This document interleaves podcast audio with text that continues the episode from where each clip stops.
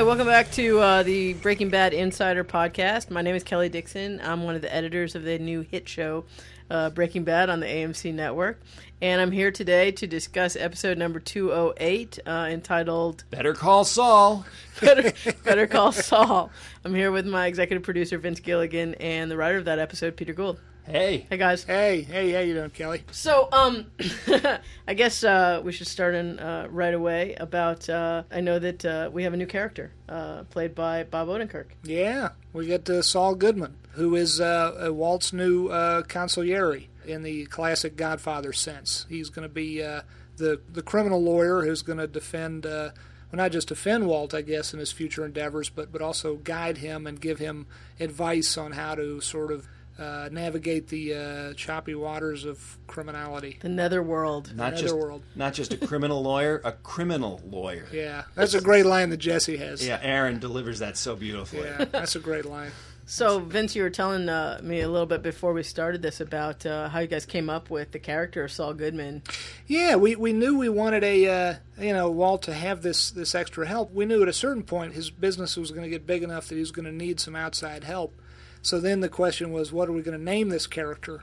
And I, I remember coming into work one day having thought of the name Saul Good in the shower, uh, as in it's all good, Saul Good, G O O D E. But then Jay Roberts, one of our writers, said, "How about Saul Goodman? It's all good, man." So uh, you know, and, and as he describes it in the episode, as Saul Goodman describes it, this is a this is a made up name he puts on uh, in his mind to make uh, his clientele happy. So uh, He's uh, he's passing. He's uh, he's he's pretending to be Jewish, and he's not really. yes, That's you know. And that's I, I knew that was that was one of the reasons I wanted to get that I wanted to get this episode because uh, you know he's he's uh, he's passing he's a, he's an ethnic chameleon and I, I found that kind of intriguing. yeah. Can you tell me a little bit about how you how you got uh, Bob Odenkirk? I know you're a big fan of his. I'm a big fan of Bob's from from way back, as is Peter, and uh, yeah, uh, Peter's wife Nora actually uh, had the idea that we should hire Bob. I think she was one of the first. I think somebody else independently mentioned his name, but it turns out Nora had mentioned Bob Odenkirk to Peter even before uh, the name came up elsewhere. She wrote me a list. That's he was, right. He was the first one on the list. because he, uh, for those of you guys uh, who who aren't familiar with Bob, for about ten or fifteen years ago, he had a show with David Cross on HBO called Mr. Show, that was hilarious. It was sketch comedy, and uh, man, I just I bought all the DVDs of that thing. I just love that show, and getting to work with him was a real treat. Bob was also he was a writer on Saturday Night Live. Oh, yeah, he was, right. Uh, he's he's uh, he's directed features. You know, Yeah. he's the the guy is is multi talented. That is true. and I, I was just really thrilled that he he was excited to do the show, and Yeah. he he and now I believe he took the job sight unseen. You know, he had like a thumbnail uh, description of the character, but no script. I don't Is that think right? we'd. I think that's true. I, I don't think we'd sent him the script yet because uh, you were still writing it. But uh, we we had to get you know as much in advance as possible. We had to we had to get him to say yes or somebody to say yes. And uh, I got on the phone with him. He wanted me to talk him through the the character. I remember one of the first things he says was, you know, I'm the character's name is Saul Goodman. He's this Jewish lawyer. I'm, I'm, I'm not Jewish. I said, no, that's that's perfect actually. and then he said uh, one of his first uh, things he was interested in talking about was Saul's hair. He had a very specific image in his mind of what Saul's hair would look like. you know, and, and the uh, our hair department did such a great job of extending his hair in the back. I don't know if you could tell there. Oh, were that's not his extensions. hair? Oh, I- no, it's I not. thought it was. No, those that's a that's a weave or something. yeah, yeah, they yeah, did they and he was very concerned that uh, that it show that Yeah. it look right. Yeah, yeah. And I think that's you know that was sort of the first building block. And then you know then the costume I think was also something that Yes. was very very important. But he started he started with the hair. He said, "I, I want a I don't want a mullet, but I want a quasi mullet. you know, you know, business in the front, party in the back, but I, but not a not a full on mullet. I want a uh, I want to." And it was he was very specific and very articulate about it in a way that I can't uh, recreate now. But it was like I just it's got to be in the back. It's got to come down, but it's got to kind of it's got to have a he saw it very clearly. That was uh, that was interesting. Well, what, I wanted to also bring up uh, his interesting office. Um, Oh, when yeah, I, when I first saw his office, I'm like, okay, this is. I mean, this is quite an interesting set. So I'm wondering if you guys could talk a little bit about uh, the production design. Well, we early on we loved the idea that he was in a in a strip mall, right? Mm-hmm. Yeah. So we with a big balloon on the top. I don't know. that came a little later, things. but that you know, what, what kind of places usually use those? You- There's always some you know inflatable gorilla on the roof of a of a new 7-Eleven that's opened, or I- you know, uh, not a 7-Eleven, but like a like Quickie Mart, or what, what usually you don't usually think of a law firm. You know, advertising with a giant inflatable, uh, you know, Statue, Statue of of Liberty. Liberty. He's taking uh, used car sales techniques and Yeah, bringing you- them to you- the legal legal world. That's really. exactly what it is. Of course, you use the big uh, inflatable blue gorilla on top of your used car establishment, but usually not, you know, in terms of uh, fine, uh, you know, jurisprudence or whatever. the hell it is. well, he su- he turns out. I mean, he turns out to be surprisingly competent. that is Actually, he's an effective. He's a pretty effective lawyer in his world. that is actually a very good point that uh, Peter makes. Uh, Saul is an easy guy to underestimate. Between his late night commercials and his uh, inflatable uh, Statue of Liberty and his bus benches, but he is actually going to he may just turn out to be uh, there may turn out to be more to this guy than you think. He's a, he's actually a pretty good lawyer too. As actually he's not a he's not a good lawyer as in a good person or moral or, or abiding by the standards of uh, you know uh, judicial branch of the United States or any of that. But he's actually very savvy. He's a very smart guy. He knows how to play the system. Uh, one of uh, one of our writers on the staff, George Mastras, is is an attorney. I, I, I think he'd be That's right. He'd be horrified to know that uh, we've disclosed that, and so he was able to throw in a few things there. I think he was a. But didn't we always say, George? Now I know you wouldn't do this, You wouldn't but, do but it. if you were going to do it, how would you do it? and George George was a defense attorney, right? Yeah, he was. Yeah, George George did a lot. Who did he work with? Big lawyer. Uh, when we get George, we're doing these a little out of order now, but we'll, when we get George to do uh, one, we'll ask him about that. Why? What's wrong? with I'm, I'm letting out the secrets. We're doing these out of order. Uh oh! Don't peek at the man behind the curtain. That's the whole point of the podcast is the, uh, to see uh, get a peek at the man behind the curtain right. and then call the police and have him arrested. Hey, talk about the. Um, uh, you were on the set for the uh, the TV commercial, right?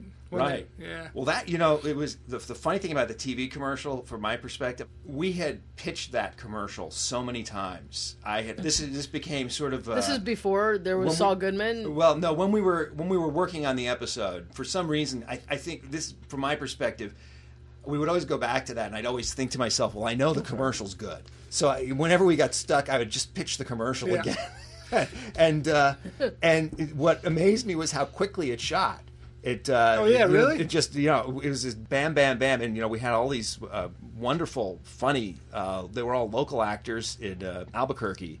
Uh, who we brought in, Yeah. uh, but they were all you know they were in and done each of them probably in about half an hour. Yeah. Uh, so it was, there, were, there was that, and there was also a lot of uh, Saul Goodman green screen. The one thing that we do have that I think is really a treasure that I'm hoping ends up on the DVD are all the things that Bob did on that commercial that we couldn't use. Yeah, because yeah, I yeah. think there's probably 15, 20 minutes of improv. And he's he's there. He doesn't break character. He kind of starts Yeah. directing the camera in character Yeah, as yeah. Saul Goodman, and he's and and he, and he start and there were times when he was kind of going off his lines as Saul Goodman. Yeah, yeah. And it was it was really I think it's some some pretty spectacular stuff that I, I hope becomes publicly available. I remember Kathleen DeToro, our wonderful costume designer, uh, was quite nervous in advance uh, about how exactly is the guy's suit going to break off and you're going to reveal the black and white striped prison garb underneath. That's and right. How do you want this to break away? Do you want to break away in the middle? Does it come apart? I don't know, top and bottom? Does it?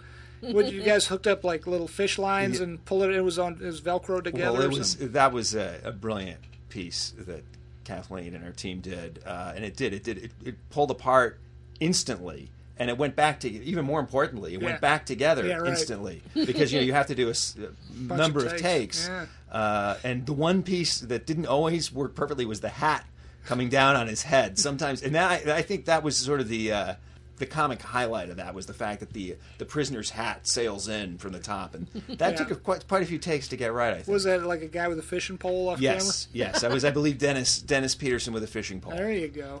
So you guys, you guys started this episode with um, a, a nice, interesting little shot here Uh, I remember reading the script and it said uh, that this would be nice to play in a, what we call a oneer. And uh, for those of you out there, a oneer is uh, just what it sounds like. It means there are no cuts in the camera. It's the whole scene plays in, in one shot.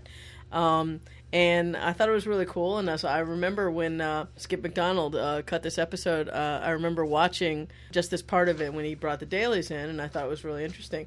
And then a couple of uh, weeks ago, I watched the final version, and I'm like, "Wow, you guys, you guys have some tricks up your sleeve." With this one, that you But know, if you're no not, if you, notice. yeah, if you're not looking for them, uh, even if you are looking for them, you got to have a pretty keen eye to tell.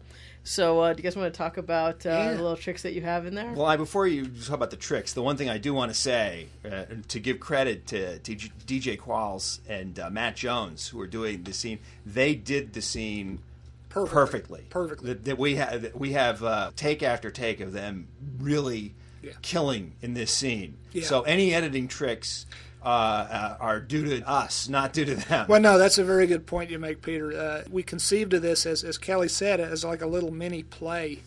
You know, you and Terry, you know, Terry, uh, you were there on the day when this was shot, and Terry covered it.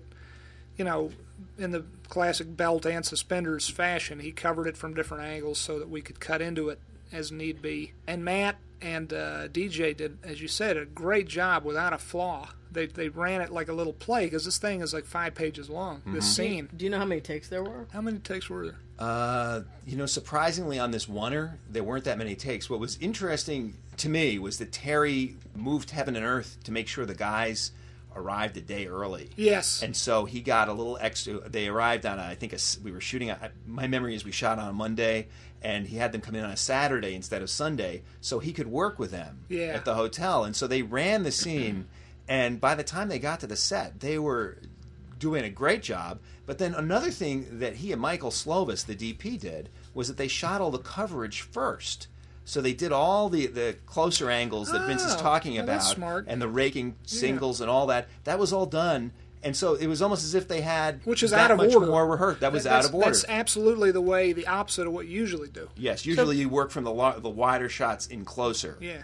So basically, you're saying that when I read it, it was supposed to be a oneer, but just to protect yourselves, you guys decided you wanted to shoot coverage, medium shots, close-up shots, Yeah. just just in case. Absolutely. And then we were in the editing room, and we knew we had something good because we had probably did. You guys did two or three takes of that master, maybe, and, and we had they were all of them really good, really well executed by the two actors. But as Peter said, through no fault of theirs, the scene kind of felt a little long, and uh, because it was, it was like a five, five and a half page scene. And so we're watching it and watching it and watching it over and over again, Peter and I and Skip Macdonald, the editor. And the question inevitably arises well, should we go into coverage here and cut out this little bit here this little bit of business here? Despite the great job the actors are doing, it's not really that funny. You know, maybe do we do we get rid of this? Do we cut out that? And Skip had the great idea of uh, there, there's there's actually what we did. We cut in this oneer uh, which was five and a half minutes long, whatever. We cut probably a minute and a half out of this thing by uh, Skip very artfully uh, taking the wipes, what we call the wipes, the passers-by, uh, the people on foot, the pedestrians walking in front of the camera and wiping through frame. He very carefully cut them out. Uh, made you know mats of them, as it were, in the Avid in our editing computerized editing system, and wiped them through the frame and use their bodies to hide the fact that we were cutting out 10, 20, 30 seconds at a, at a whack. And there's, So, so basically, when uh, a pedestrian walks by, th- behind them, Matt and, and DJ or Badger and this this policeman, undercover cop, have changed takes. Yeah. Oh no, they, it's all the same take actually. Oh, it, and that's Oh, right. oh, it is it all is. the Just same cut take. out a few seconds out of the one take. That's oh, right. Oh, oh It is oh, all oh! the So same it take. is the Yeah, same take it that is. you used of them. because they were just that, you- they were that good. We didn't. is. Oh, yeah. okay. And also, it has you know that's one of the things I think gives the scene a flow to it. Yeah. Is it is one take. Yeah. And so that when the other thing that's sort of funny about it, and you you know those of you who are listening to the podcast, if you're like if you're like me, you're running to your DVR right now and looking at this frame by frame. Yeah.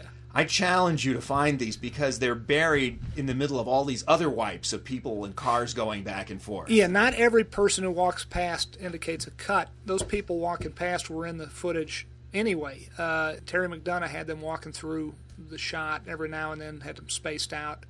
But every now and then, we used one of them, or, or, or we, we placed one in a spot where we wanted a cut.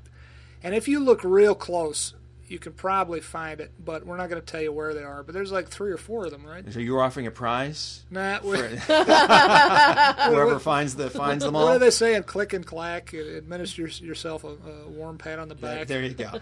Atta boy. Yeah, yeah.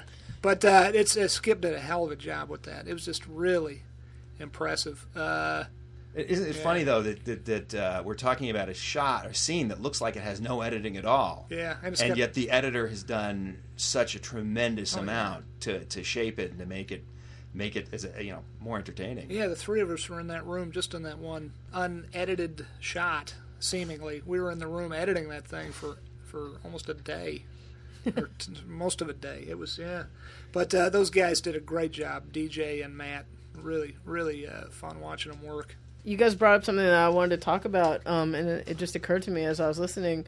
Um, how much uh, how much rehearsal is usually done on stuff like this? I, I don't think people realize that you know there's not a whole lot of rehearsal that gets done, especially in television. You know, I know that actors probably wish there was more. I know that everybody wishes there was more time, but how much rehearsal usually does get done on our show? Not not as much as sometimes we'd like, uh, but we're, we're no different, as you just said, than, than any other TV show. You're running for your life on a TV show, uh, trying to get everything shot in a, in the very little amount of time that you have, and uh, it's it's sort of rare that uh, the actors really get to rehearse a scene. Uh, although a couple of times this season, uh, for a scene like this one, which we wanted to play as a oneer, or for some really big uh, dramatic moments we've got coming up, which I won't talk too much about. The actors uh, and the director have, uh, on several occasions, found the time to get together on the weekend, which is asking a lot of, of the crew and the actors, especially uh, you know the folks who've come in, the folks who are working on the show day in and day out. For them to give up even two or three hours on a weekend is, you know, they always do it cheerfully. There's never any any grumbling or groaning because they, like the rest of us, they want the very best show that they can possibly muster. just to you know kind of clarify what kind of gets done in, in a nutshell on television show is you know the show will will shoot the actual camera will roll on one episode for eight days and in that eight days the whole show gets shot and right after on day number nine the next episode comes right in for their eight days. Um, and what happens too is um, on most shows there is a different director for every episode. Uh, i know there are shows out there that sometimes will shoot two episodes at the same time, so they will have one one director for two episodes. But on our show, it's one director for every episode. Yeah, and that's what, called cross-boarding or Oh, okay. when you when you have we did that actually one time. Adam Bernstein, wonderful director who also does two episodes for us this season, directed our first two episodes of season one, and we cross-boarded them. It means it requires that you have the two scripts ready to go on day one of prep, and you schedule the whole thing out. In this case, like a movie, and because you've got two hours, you know, pretty much movie length of story, and you figure out okay, there's a scene, scene number 14 in episode 1, we can shoot along with scene number 28 in episode 2, and we'll shoot These- them all in one These day. are not real scene numbers or episodes. Yeah, I just make it up. But, but you know what I'm saying. It's it's basically you shoot little bits and pieces uh, of both episodes in, in any one given day, and that's how you get through it. And a lot of TV shows, well, some TV shows out there are really brilliant about doing that week in and week out and making the most of their time. And I tell you, as a, as a showrunner, I hear about showrunners that pull that off. I don't know how they do it because, it, as I said, it requires that you have two scripts ready to go on one day, the Right. first day of prep, and getting one script ready to go in good shape on the first day of prep in any given moment in the in the season, especially toward the latter part of the season, is just about impossible. So how you, how you get two of them ready to go so you can cross board them? I don't know how. The only reason we did it that one time is because we had it was our first episode. We had you know months leading in, weeks, Right. weeks leading in. That was after the pilot, though. That was the first episode after the pilot. The pilot is its own creature. It's its own thing. It, you know, we had a a lot of the crew stayed around for the TV show, but that felt like a whole different crew. We had a different director of photography. about was- six months between the, when it was actually shot till when till when we started. I shooting. think you, you started shooting the pilot in February, and we didn't start shooting uh, the first episode until the middle of September. Yeah, that, yeah, you're right. You're right. I, I got a bad memory for dates, but that sounds right. Just to, I guess, further illustrate that, it's you, you basically will have a director uh, will come in. Let's say, let's say this director Terry McDonough. He came in when episode. This is episode number two hundred eight. Uh, Terry McDonough, who's shooting 208, actually came in to start prepping the episode when on the first day of episode 207. So that director is basically busy for eight days before his episode is shooting, prepping, looking at locations, uh, having production meetings, all that kind of stuff. Uh, and then he will start shooting uh, episode 208. And at that point, uh, the person who's directing 209 will come in start prepping so it's kind of like a it's almost like a runaway train it, it just keeps going and all the while um, our writers room is also working the writers are also working constantly trying to make sure that they stay ahead of the episodes And- that are and- actually prepping And Vince has to keep track of every single bit of it. well, you know, I have help. I have you guys, but yeah, we all telling this very serialized story. We all have to put our brains into high gear and try to remember. Now, wait a minute. You know, is, didn't aren't we forgetting something that happened three episodes back? And you know, yada yada yada. And also, uh, what you left out, Kelley, is uh, meanwhile you you and Lynne and Skip. I was just gonna get to that. yeah, you're all editing at the same time. Uh, so yeah. we're at any given moment, uh, you know, a few episodes into the season the sort of the solid days of the beginning of the season when production hadn't even started yet. We have time to fine tune the scripts and all that. But uh, once you get into once things really get rolling, you are in pre-production and production and post-production, all in any one given hour of the day. You're at the same time we're all we're all working you're prepping an episode, you're figuring out an episode, somebody's off writing an episode, you're giving notes on the script, and then at the me- in the meantime you're shooting the previous episode, and at the meantime two episodes back is the one the editors are cutting, and you're it's it's you know it's amazing TV. It's you know whether you wh- uh, keep in mind there's TV shows you guys watch out there. There's TV shows you love, hopefully ours, knock on wood. There's TV shows you hate, but any of us, we all have what we love and what we hate. It's astounding the amount of work that goes into making a TV. I can't even believe uh, that we. I'm not, I don't mean us. I mean any TV show. I don't believe you know even pull it off? Even the worst. Well, it, it sounds very self-congratulatory. I don't mean it that way. I'm just TV in general. I don't know how it works. I mean, even the worst TV show you ever saw that you hate, you can't believe how hard those people work to get it on the air. It's astonishing. I, I can't. You know, I. I'm amazed. Well, I, you know, the other perspective I'd give you on that is I think uh, everybody who works on the show, me included, you realize how much work it is, and then you say, wow, but we're working on something really special that's really clicking, and you can feel it clicking. And I think that that's one of the things that happens. Everybody gives, you know, just a little bit more. Or uh, you know, you, that's you're really getting the best of everybody because it's not just hard work and God knows what the results are going to be. You can just feel it kind of clicking and being special. Yeah, or at least just- I, you know, that's that's how I feel. You know, we all get tunnel vision. You got to believe what you're working on is special, whether it is or it isn't. You got to believe it, otherwise, I don't know how you get through the day. But Well, uh, but, Mm. But in this case, it really is, Vince.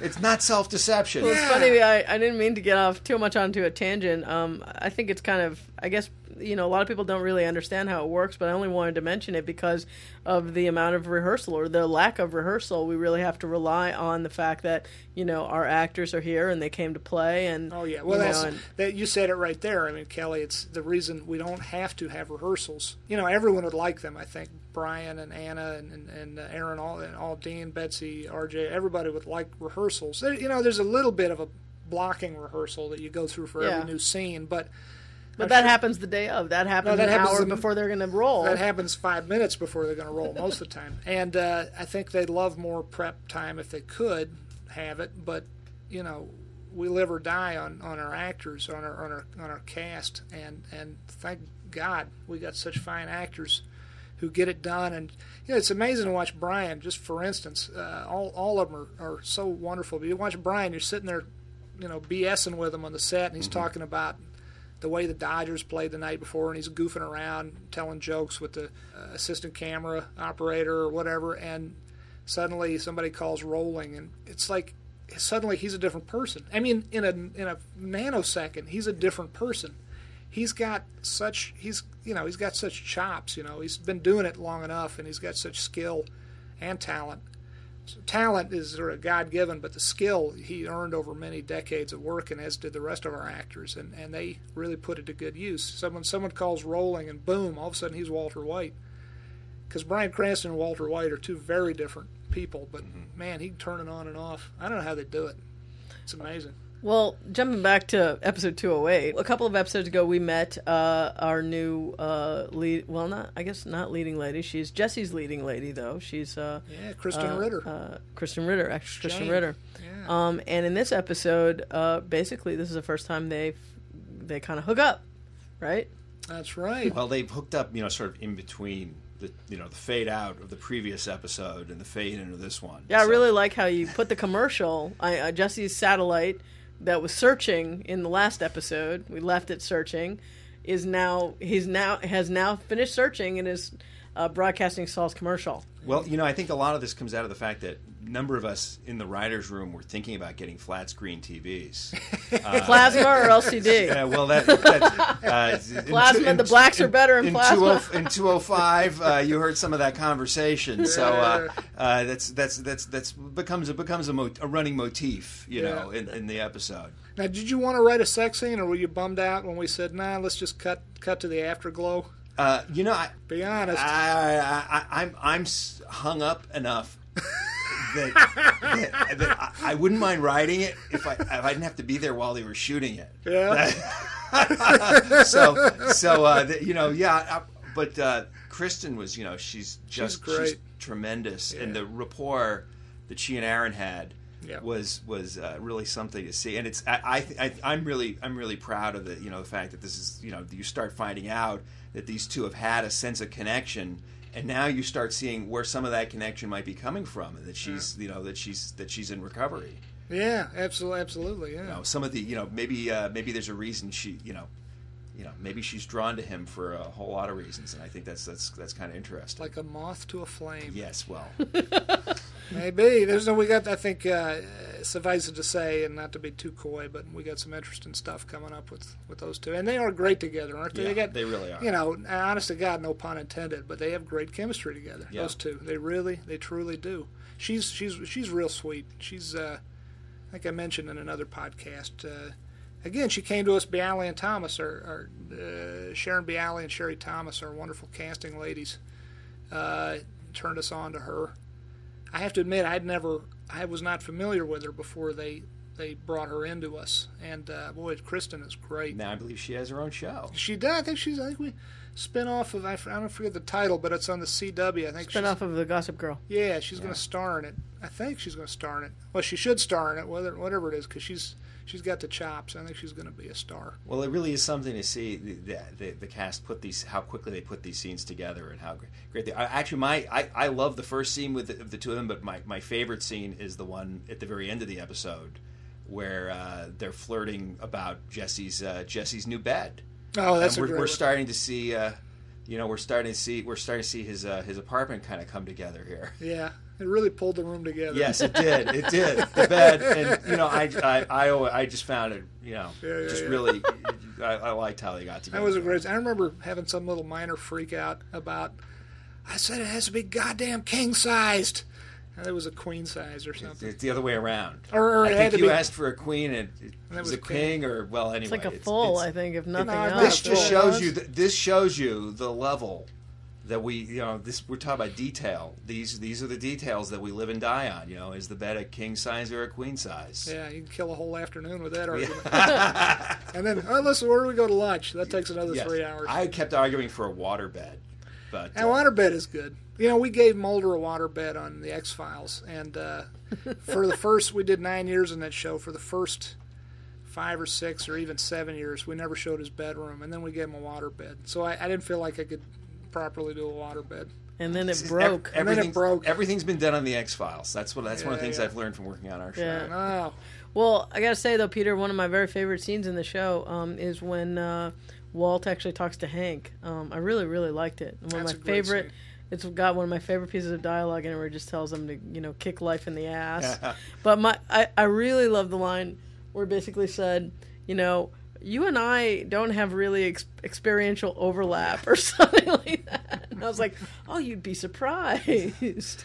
That is a great scene. You were there that day, right? I was there that day, and that was uh, respe- rewarding to me also because I had written uh, another scene between Walt and Hank from the first season, the last episode where the the cigar scene where they're talking about what's legal and what's not legal. Yeah. And I didn't get to be there. I was I was I was on a picket line That's when right. that was shot. That's right. Uh, and this time I got to be there when these when, to watch these two guys work together on the scene, and it was it was it was really That was one of my favorite scenes of last year, actually. That that one there, that that was a really solid scene. Talking about uh, you know what's legal, what's you know because it all starts because uh, Hank has brought Cuban cigars to, to to Walt's party, which are of course illegal in the United States, and know the line of what's legal, and it's always shifting. What's legal, what's illegal. That was a good scene. Yeah, and this scene is is uh, is a good. Uh, it's not an immediate follow up or anything like that, but it's sort of reminiscent of that. These two guys sort of being honest with each other, well. they're as honest as yeah. Walt can get. Well, their relationships changed, you know. Yeah, it it's, has. it's very, it's it's different, and it's. I mean, one of the things I that rings for me in this, I was having terrible insomnia while we were working on this on this episode. Oh? Nervous? Uh, yeah, I was, I was, I was falling apart. I had insomnia, and so, and so that whole line about falling, waking up at three o'clock in the morning, that was all, that was all right out of my life. Yeah, so I was, yeah, I was, yeah. I was really, I was really, uh, I was really happy that that, that ended up coming through, and, and of course, um, the way Bryan, the way Bryan reads the line, he, he, to have him do dialogue that you've written that means something to you, you feel like, uh, wow, that's how I really feel. Why can't I express myself that way? And that's part of the joy. Of, You did, getting- though. I, I did, but you know why? Why, Why can't, can't you do it Why talking? can't I sound like that in real life? You know why? Because if you were that, uh, if the words rolled off your tongue that easily as they roll out of your computer, you'd be satisfied enough that you wouldn't need to write. And therefore, you wouldn't be writing, and you'd be off working at H and R Block or something like that. Nothing wrong with working at H and R Block. Yes, the That's fine not- that's people, not my the fine people at H and R The Block. five people. No, they got. That's- My point being that writers are are not the happiest lot you can ever find yourselves in the company of. They are not particularly super happy. I think I read like some quote last year about something like, you know, what what do writers do every morning? You get up and you just open a vein, or something like that, and just you know write. I mean, you just kind of like it feels bang against your forehead until the blood's And the blood drops on the paper. I don't know why it should be that way. It does feel that way, and then you catch yourself feeling all mopey and like, you know, I have to open a vein. I have to let out the secret contents of my brain onto the page. you know, I, I must share this with the world. It's just it's, we're just telling stories. It's just uh, Yeah. don't get all bent out of shape about it. And yet, I don't know. It's just whatever. Well, let me ask you guys. Um, also getting into like the philosophical part of our podcast, which always happens. Um, uh, Walt is getting pretty aggressive. He's getting very, very aggressive, especially with Jesse. Um, happened uh, before, and um, I think in episode uh, two hundred five when uh, he tells Jesse to handle it. Yeah. Mhm. You Yeah. know. Um, and now he's also uh, we've got a problem. Badger has been arrested. Right. Um, Jesse didn't know, and Jesse, you know, you can even tell when uh, Jesse's on the phone. I think to Combo, and he says, you know, don't don't don't cover for him, man. You know, you can tell Mm-hmm. that's all an act that he's doing for Walt, but you know, he finds out, and uh, you know, he's afraid to tell him and stuff like that. But Walt is Walt is becoming, you know, quite aggressive and and on the offense with Jesse and saying, you know, I mean, Walt is making Jesse change. Yeah. Yeah. Well, it, it really it's a seesaw that goes back and forth. Where you know, whereas in 205, Jesse was kind of laying down the law and calls him Walt for the first time. Yeah. And then you know he goes through what he goes through. I in think that's the only time that I've ever seen him. I don't know if he's done it before. No. It's certainly. And boy, Walt made him pay for that one. Yeah, he sure did. And then you know, but, but the, uh, I, I've, I've lost that thought. But but it's you know it's it's uh, you know this leads me to think of something I'm thinking about a lot lately. I mean, we're so proud of where this season goes, but you know, in some ways this sounds like a hippy dippy thing to say, but Walt kind of writes himself, at least in my mind. He kind of not just Walt, but Skyler and Jesse and, and uh, Marie and Hank and, and Walt Jr. They all kind of tell you if you listen closely enough. In other words, if we writers sit in a room long enough and talk about the characters long enough to one another, the characters kind of sort of tell you where they need to go.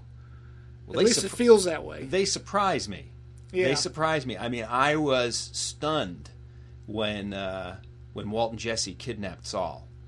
That was that was one of those things. It was one of those. You know, we had we had basically backed them into a corner. Yeah, yeah, yeah. And uh, you know, we had come up with 55 million things that they could do at that point. Yeah. And uh, Yeah, yeah, yeah. and then they end up they end up kidnapping the guy at gunpoint. But I love that get to- scene Well, talk, talk about how. Co- oh, sorry. Finish. when he's thought. like starting to speak Spanish. That's great. Well, you know, I think part of part. I think one of the things that was uh, on our minds was that the the season is really this is a dark season. There's a lot of very heavy, heavy stuff happening, and we, we Not wanted on to- purpose, but not it on just sort of turned It's out just- that way. It's it's a well, it's it's uh, it's organic. Yeah. well, it and, kind of had and this, to. And this Yeah. episode, I think this episode kind of is, is tonally uh, was a little bit a little bit different. Uh, Yeah. it was a little bit Little different lighter. and, and a little bit lighter, Yeah. and uh, that was something that I think we worked really hard to still make it feel like the show and feel right, but also go a little bit lighter for this episode, especially considering where Well, we're going. Well, I tell you, I, I love the lightness. Uh, I love the humor. Uh, lightness, maybe the word, maybe not, but I love the humor of this episode. But I tell you, anyone who's not in it for the humor, you know, that scene that saves it all. That's a weird way to put it. There's nothing here that needs saving in your episode. You did such a great job on. But that scene we were talking about a minute ago with with Walton Mm-hmm. and Hank, that's a that's a pretty serious. I love It the is. I love the thoughtfulness of that scene. You did a great job on that scene. Well, what's so great? I mean, that's here we'll pat ourselves on the back for a minute. But one of the things I like about the show is that you just you don't know which way it's going to go. You know, and there's and there's always that there's always this kind of zigzag Yeah. That uh, it, I'm always surprised by it. I mean, I've been stunned by some of the things that have happened. Talk about how cold it was that day. That that scene where they're they've kidnapped Saul and they've got the shallow grave out. In the, Oh. how far Oh. was that from Q? St- That was within again within was- about a half mile, right? Yeah, this is this is again this is uh, this is this is close. We're staying close to Q Studios, but there's Q Studios is out in the desert essentially. Yeah. And uh, Terry McDonough, the director, uh, uh, he scouted this location, which is like a huge. There was a huge depression in the desert that had been, I think, dug out for for some purpose. They're going to build houses or an underground tank or something. And so we found this wonderful place, and we decided to shoot at least the beginning of it at what we call magic hour, which is just when the sun sets and there's still a little bit of light in the sky. And uh, Those are the wide shots. Yes, right? those are the wide shots, and uh, and so the, and I think those came out just spectacular. Oh yeah, Mike Slovis, great And it, job. it was a beautiful, warm day, and it had, the uh, the weather had been great in Albuquerque. And then suddenly, as soon as we came in and really started shooting the scene, the wind started, and it it kicked up sand, and the sand got into the equipment, and uh, lights started falling over. And the little tent they have for the uh, for the video monitors went flying, and it was, but it wasn't just sand going through the air; it was cold. It was Yeah. freezing cold, and it was flo- throwing sand in the actors' eyes, Oh, in everybody's up their noses, in their mouths, and uh, eh, the Albuquerque crew all suddenly produced uh, goggles. Anybody who was in from LA had no goggles, and so. Uh, it's it's uh, and so a lot of us were asking. So where'd you get the goggles? But uh, uh, so Terry and I ended up huddling inside the RV, Yeah. uh, watching watching this over a little Hugging monitor. each other for warmth. Yeah, that's it. Uh, well, and then the but Like the play one of the great is it was like some kind of play. I don't know. And uh, the uh, but the the whole cast, uh, the, the three the three of them out there, they were in between each take. There was a lot of spitting and pulling sand out of their ears and their eyes and everything. And uh, but the, other, the thing was, I never heard a single complaint Yeah, from never- anybody on the crew or anybody in the cast. And boy, and, you know, I I was so glad when we saw the dailies of the scene that you can actually see the wind whipping around. Yeah. And one of the things that I That was not a wind machine. that was not a wind machine. And Bob was concerned before the scene shot. He said, "You know, can we get a wind machine so that my hair flaps around?" Yeah, yeah, Because yeah. he, he wanted he wanted his hair to fly around. And man, his hair is flying. We didn't need a wind machine. That, that hair is flying around like crazy. I love. I don't know what it is. I don't know if it's makeup or if it's just really just snot underneath his nose. But I love. I love that shiny, that shiny patch under his nose in the close-ups. It's worth seeing on a big screen. It is. but those guys were great in that scene. I'm. I'm so glad I wasn't there that night. It just sounded miserable. You should be. That was that was and that was the that was the last thing we shot for the episode. Which, which Oh, it was? That was the last bit? Yes. Oh, okay. Well, one more thing I want to ask you guys about. I remember when I read this episode. Um, it's funny because you you guys have used kind of a, a conventional uh, get in front of them, you know, kind of a bait and switch kind of thing going on with with the the, the drug, eh, you know, the the the you The call big- it? the big swap- Yeah, the the, big big swap swap. sequence, the yeah, big. The yeah. But I remember seeing it a few weeks ago at the mix, and I, be, I remember being really pleasantly surprised because it does not come off.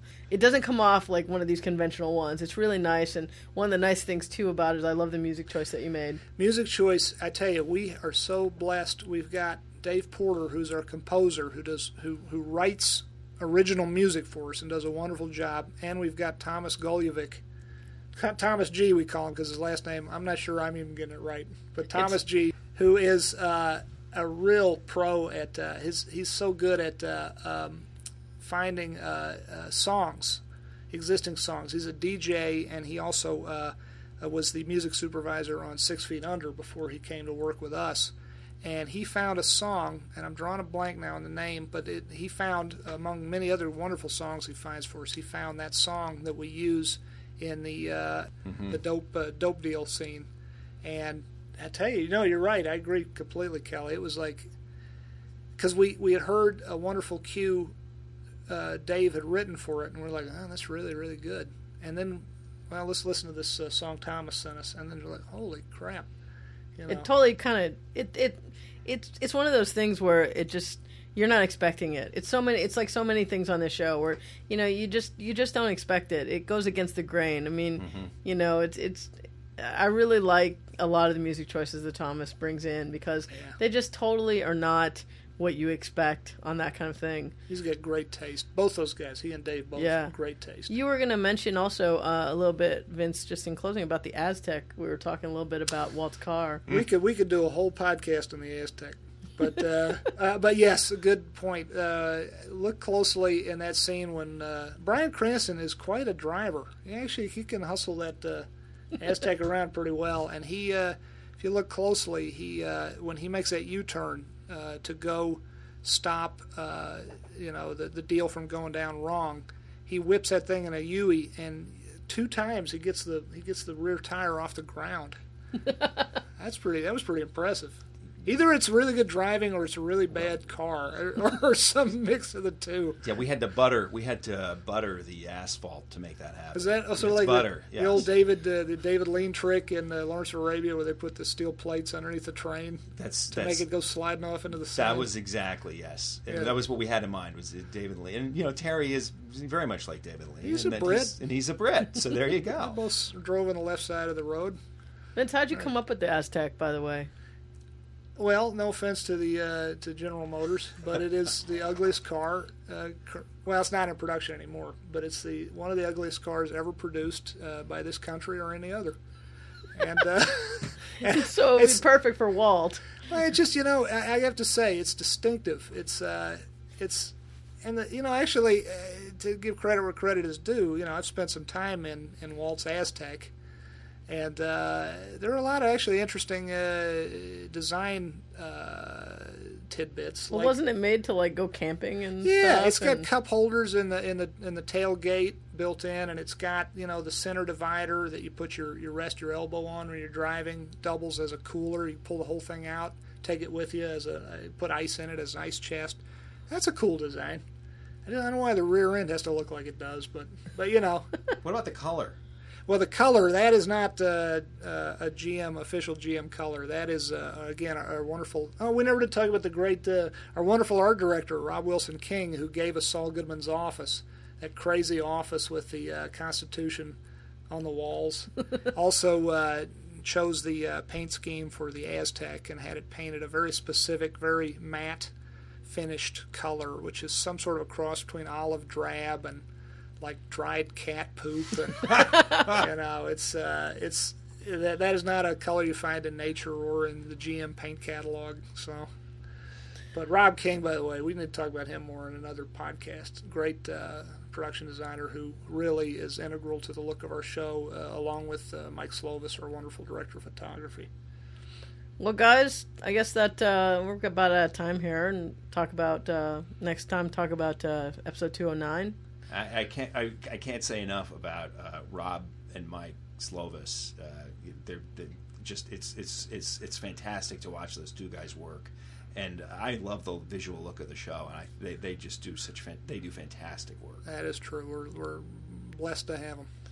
Well, guys, so like I said, we're gonna uh, meet up again, talk about episode 209, which is called Four Days Out. Four days out. Four Days Out. That was a fun one. So oh boy, thank you guys for coming in. you won't believe what you're going to see later in this season. it's, it's going to knock you on your ass. Knock your eyeballs out. All right, All right, guys. Thank so you, guys. Let's go break bad.